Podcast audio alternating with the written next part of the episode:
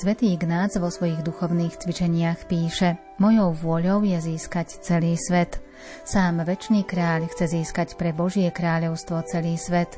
Apoštolát spoločnosti Ježišovej je teda univerzálny. Je to niečo dynamické. Obsahuje v sebe disponibilitu, ochotu ísť kdekoľvek, na rozličné miesta, do ktorejkoľvek krajiny. Na tomto sa zakladá aj štvrtý sľub poslušnosti pápežovi. Táto črta charizmy spoločnosti Ježišovej vychádza z jeho duchovných cvičení a odzrkadľuje sa to i v postavení spoločnosti Ježišovej voči cirkevnej a svetskej vrchnosti. Dnes nám to ozrejmí rektor jezuitského kostola Najsvetejšieho spasiteľa v Bratislave, Páter Milan Hudaček. Zaznie hudba podľa výberu Diany Rauchovej. O zvukovú stránku sa postará Marek Grimovci a príjemné počúvanie vám praje Andrea Čelková.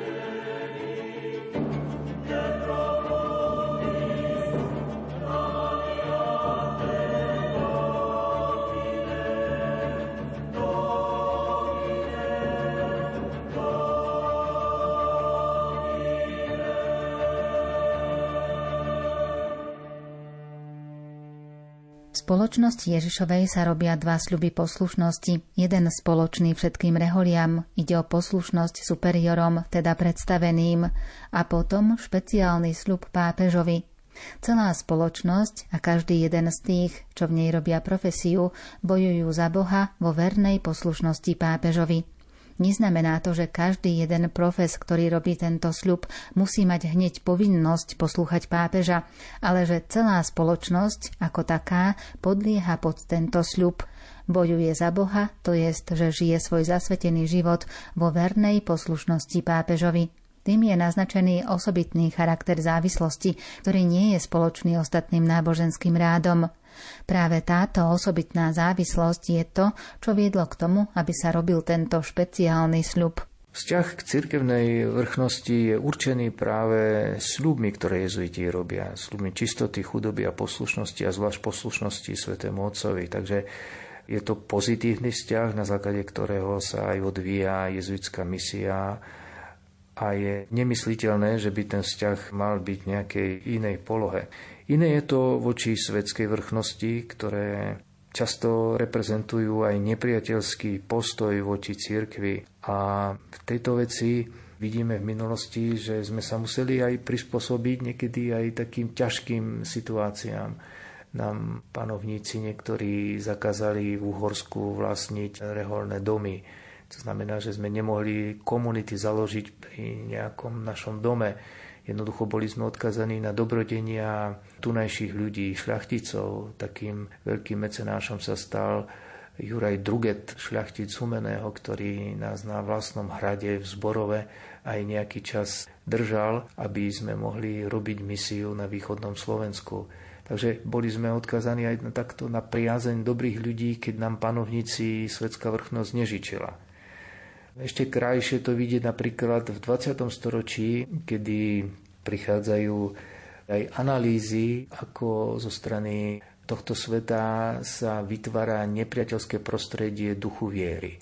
Pred niekoľkými rokmi, v 60. rokoch, vznikla aj tzv. teológia oslobodenia, ktorá práve popisuje, ako vinou Spojených štátov dochádza k veľkému ochudobňovaniu krajín Latinskej Ameriky, pretože Latinská Amerika sa stala zásobárňou surovín a ľudského potenciálu pre USA.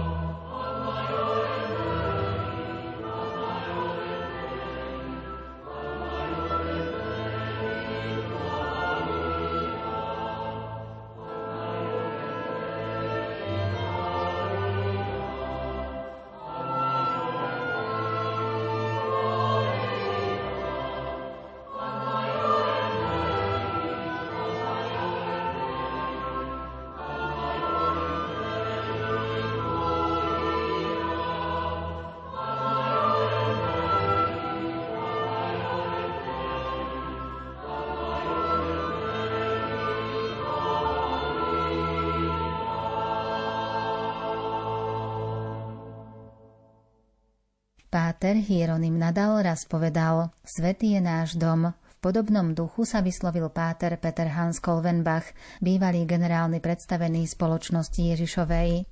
Stabilné kláštory nám nestačia, pretože sme dostali celý svet, aby sme mu zvestovali evanielium. Nezatvárame sa v kláštore, ale zostávame vo svete medzi množstvom mužov a žien, ktorých pán miluje, odkedy sú na svete.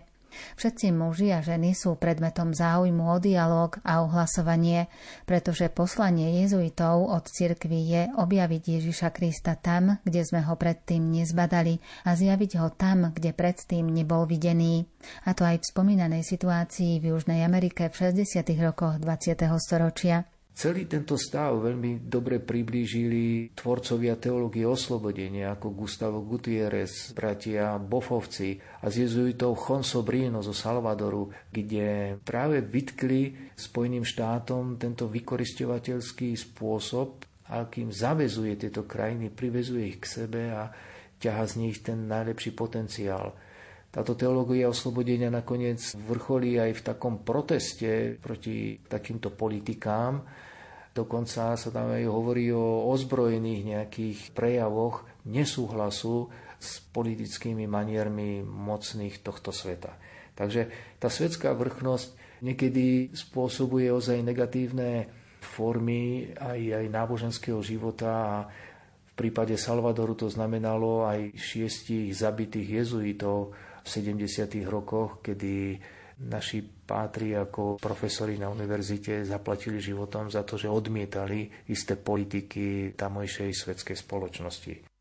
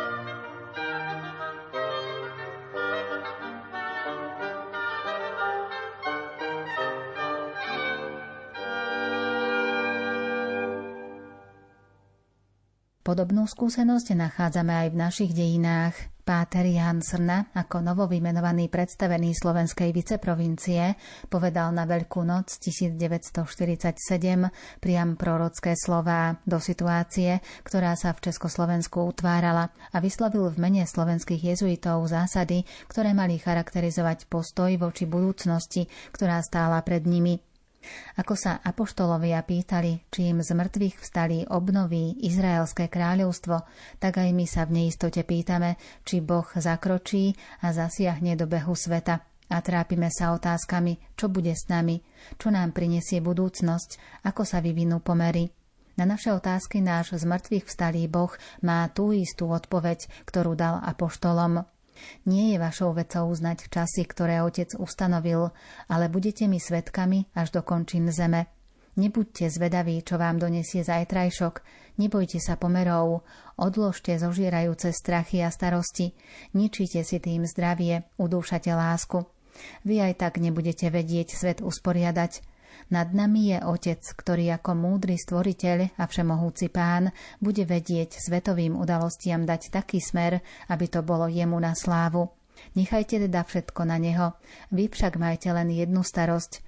Máte byť mojimi svetkami v tomto svetovom chaose. My u nás na Slovensku máme tiež kardinálovi Korcovi takýto príklad odmietania istej formy útlaku, ktorá sa v časoch komunizmu tu udomácnila a vieme, že celá provincia neestvovala oficiálne, pretože reholné domy boli zrušené v roku 1950 a jezuiti sa ocitli z dňa na deň v internácii. Neskôr v 60. rokoch sa zase otvorila tajná formácia, a ten vzťah k svetskej vrchnosti bol pozitívny v tom zmysle, že každý z jezuitov mal prácu, ktorú si vykonával aj poctivo, ale v tých náboženských veciach sa nedala rešpektovať línia ateistická, ktorú komunistický režim vnášal do škôl a želal si najmä v zdravotníctve, aby ľudia neboli od náboženstva nejakým spôsobom závislí a veľmi si to strážil. Takže my sme mali vtedy z jednej strany iný názor v podzemí ako jezuiti v Československu a hľadali sme skôr ako obnoviť ten život práve cez tie náboženské línie v dušiach veriacich a takto im pomáhať aj tieto ťažké časy prekonať. Da pacem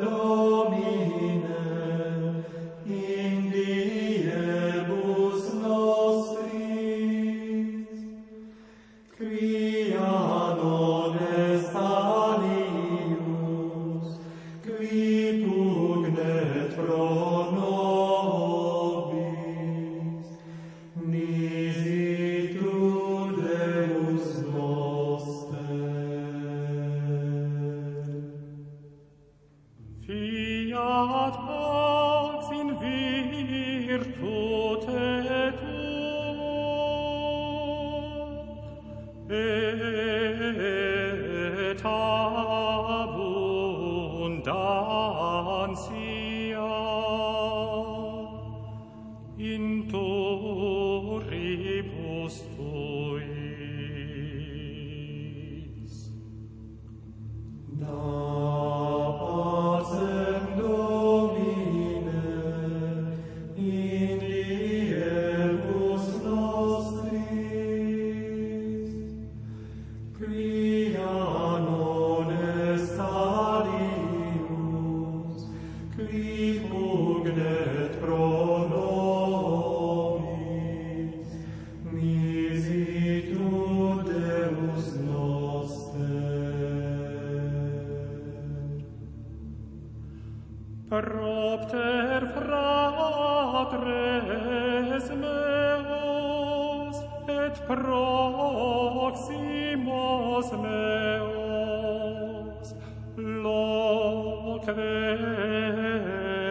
Lord,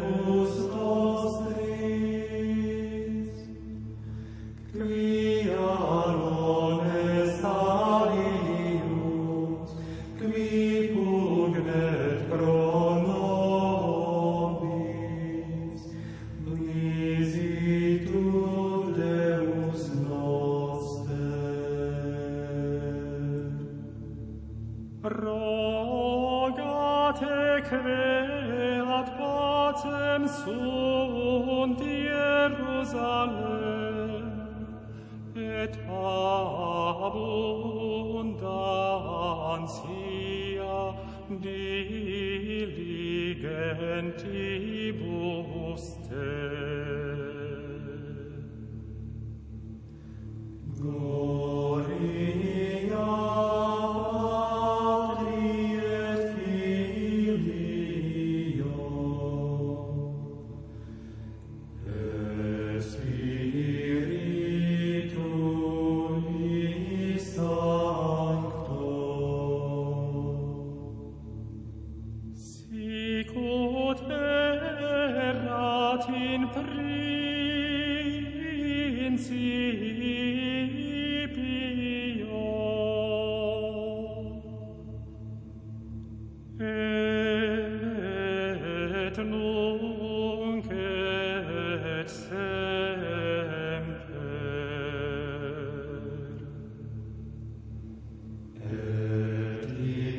Jesus.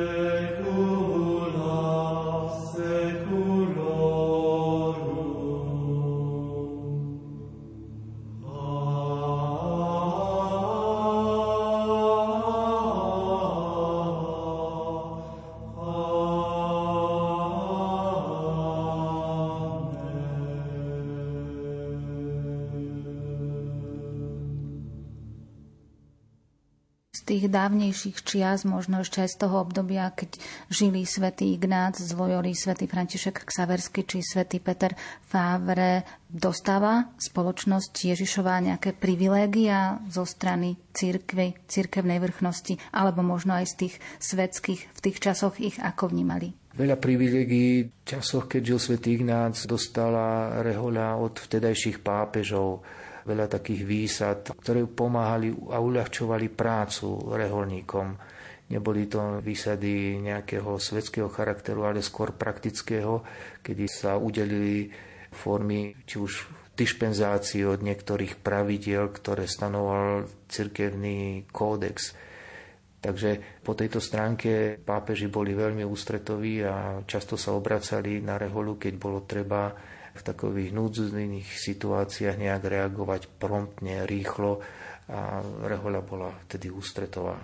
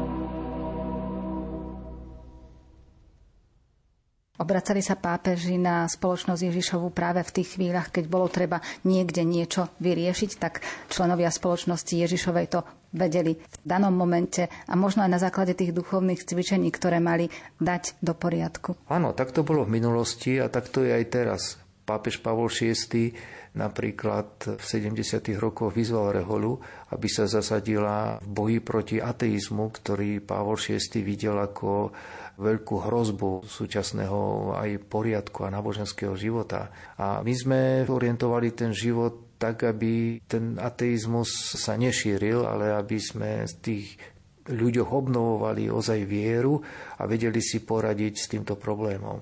Neskôr pápeži nám zadali úlohu viac ísť do misií v Číne. Pravda, my sme tu boli dosť obmedzení v časoch komunizmu, ale mnoho jezuitov z iných krajín aj nachádzalo si cestu do Číny, keď padol komunizmus aj sa dalo ísť napríklad aj od nás do Číny, ale Čína si napríklad veľmi strážila tie kompetencie a dosť prenasledovala ľudí, ktorí by tam prišli s vedomím nejakej náboženskej misie. Mohol tam jezuita prednášať na univerzite niečo z botaniky, niečo zo zoológie, ale ako náhle by bol, otvoril ústa a povedal niečo z náboženskej témy, bol vyhostený z krajiny. Takže niektoré veci, ktoré pápeži nám dali, sa takto dali realizovať a niektoré menej. V súčasnosti má Rehoľa prioritu takisto poskytovať pomoc utečencom, ktorí prichádzajú z rozvojových krajín do Európy a iných vyspelých štátov. Takisto máme prioritu vidieť obnovu života ochrane životného prostredia. Vidíme to aj na súčasnom svetom otcovi, ktorý vydal encykliku Laudato Si, ktorá hovorí o obnove, o dôležitosti životného prostredia a vidí človeka vsadeného do toho prostredia, ako súčasť tohto prostredia. Takže sociálnu víziu človeka do budúcnosti chce vidieť aj tento pápež ako vsadenú aj do prírody, do prírodzených zákonitostí, v ktorých žijeme aj Rehoľa takto má ekológiu ako jednu z priorít apoštolátu. Ďalšou takou prioritou je mládež, ktorú si želá aj Svetý Otec, aby sme sa jej venovali. My na Slovensku máme takto organizáciu Magis, ktorá sa venuje mladým a v západnej Európe sa táto priorita vidí cez službu v školách, ktoré Rehoľa má. My máme na Slovensku iba teologickú fakultu v Bratislave, kde je tiež veľa mladých ľudí, ktorým pomáhame takisto k prehlbeniu viery a poznaniu aj teologickej náuky, ktorú má církev.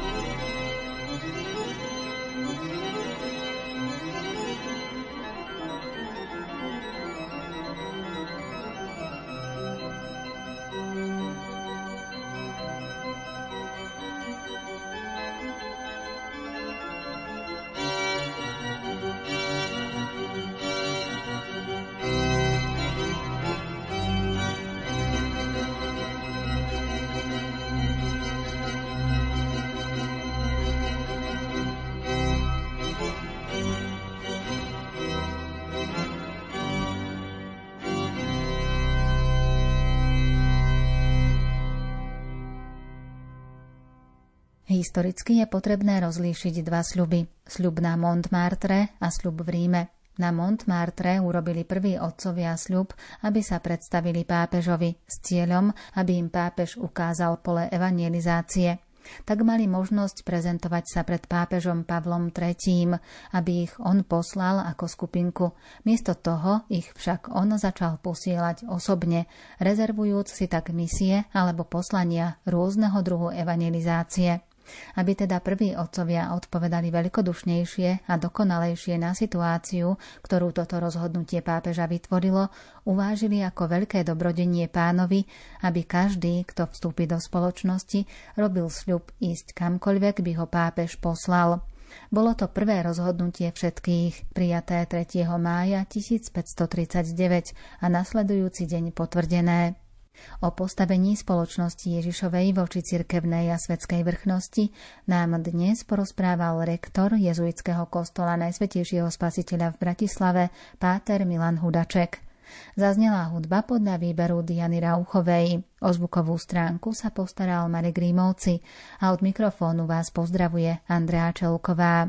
V ďalšom vydaní relácie Kláštor a rehoľný život si priblížime hlavné centrum spoločnosti Ježišovej.